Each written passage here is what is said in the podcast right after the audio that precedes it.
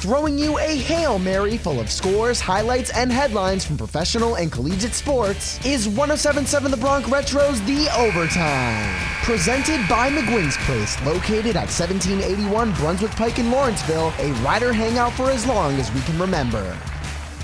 Welcome to another edition of The Overtime, presented by McGuinn's Place. This is Trey Wright with your daily fix in the wide world of sports. Starting with the MLB, the New York Yankees fell to the Oakland Athletics 2-1 Saturday night after an error by Anthony Rizzo in the bottom of the 11th inning allowed Oakland to score. This was New York's first loss in 6 games, as the Bronx Bombers had only one as the Bronx Bombers recorded only one hit against the bottom 5 Athletics team. Meanwhile, the Mets shut out the Rockies 3-zip with center fielder Brandon Nimmo scoring twice and driving in two RBIs. Across the Delaware River in Philadelphia, the Phillies shut out the Pirates 6-0, with JT Realmuto driving in three RBIs in the rout over Philly's Keystone State rival. Around the rest of the MLB, Nolan Arenado recorded four hits and four at-bats against the Braves as the St. Louis Cardinals avoided a sweep from Atlanta 6-5. And the Minnesota Twins defeated the San Francisco Giants 3-2, with a rare walk-off walk to seal the Twin Cities 64th win of the 2022 campaign. Moving to the final week of the NFL preseason, the Buffalo Bills have announced that kicker Matt Azaria has been released from the team after sexual assault allegations surfaced on Wednesday. Azaria has been accused of gang raping a then 17 year old woman at an off campus party at San Diego State in October of 2021. On the field, the Baltimore Ravens defeated the Washington Commanders 17 15 to extend their preseason winning streak to 23 games. And Carolina quarterback Sam Darnold is expected to miss 4 to 6 weeks with an ankle injury, giving sole control of the Panthers offense to new acquisition Baker Mayfield.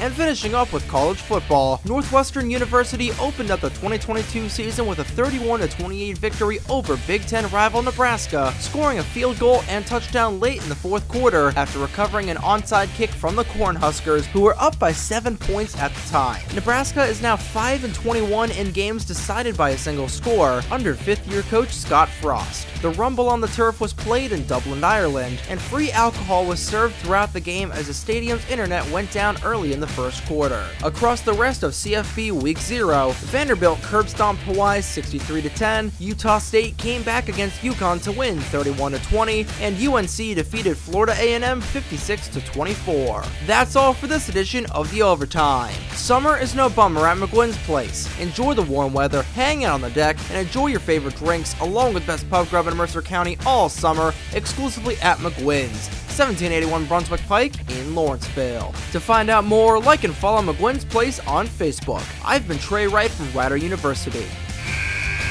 That's the end of today's episode. But you can go into overtime by listening to any of our past episodes on your favorite podcasting platforms through our website, 1077thebronx.com slash overtime, as we get back to the classic hits of the 50s, 60s, 70s, 80s, and 90s, only on 1077 The Bronx Retro.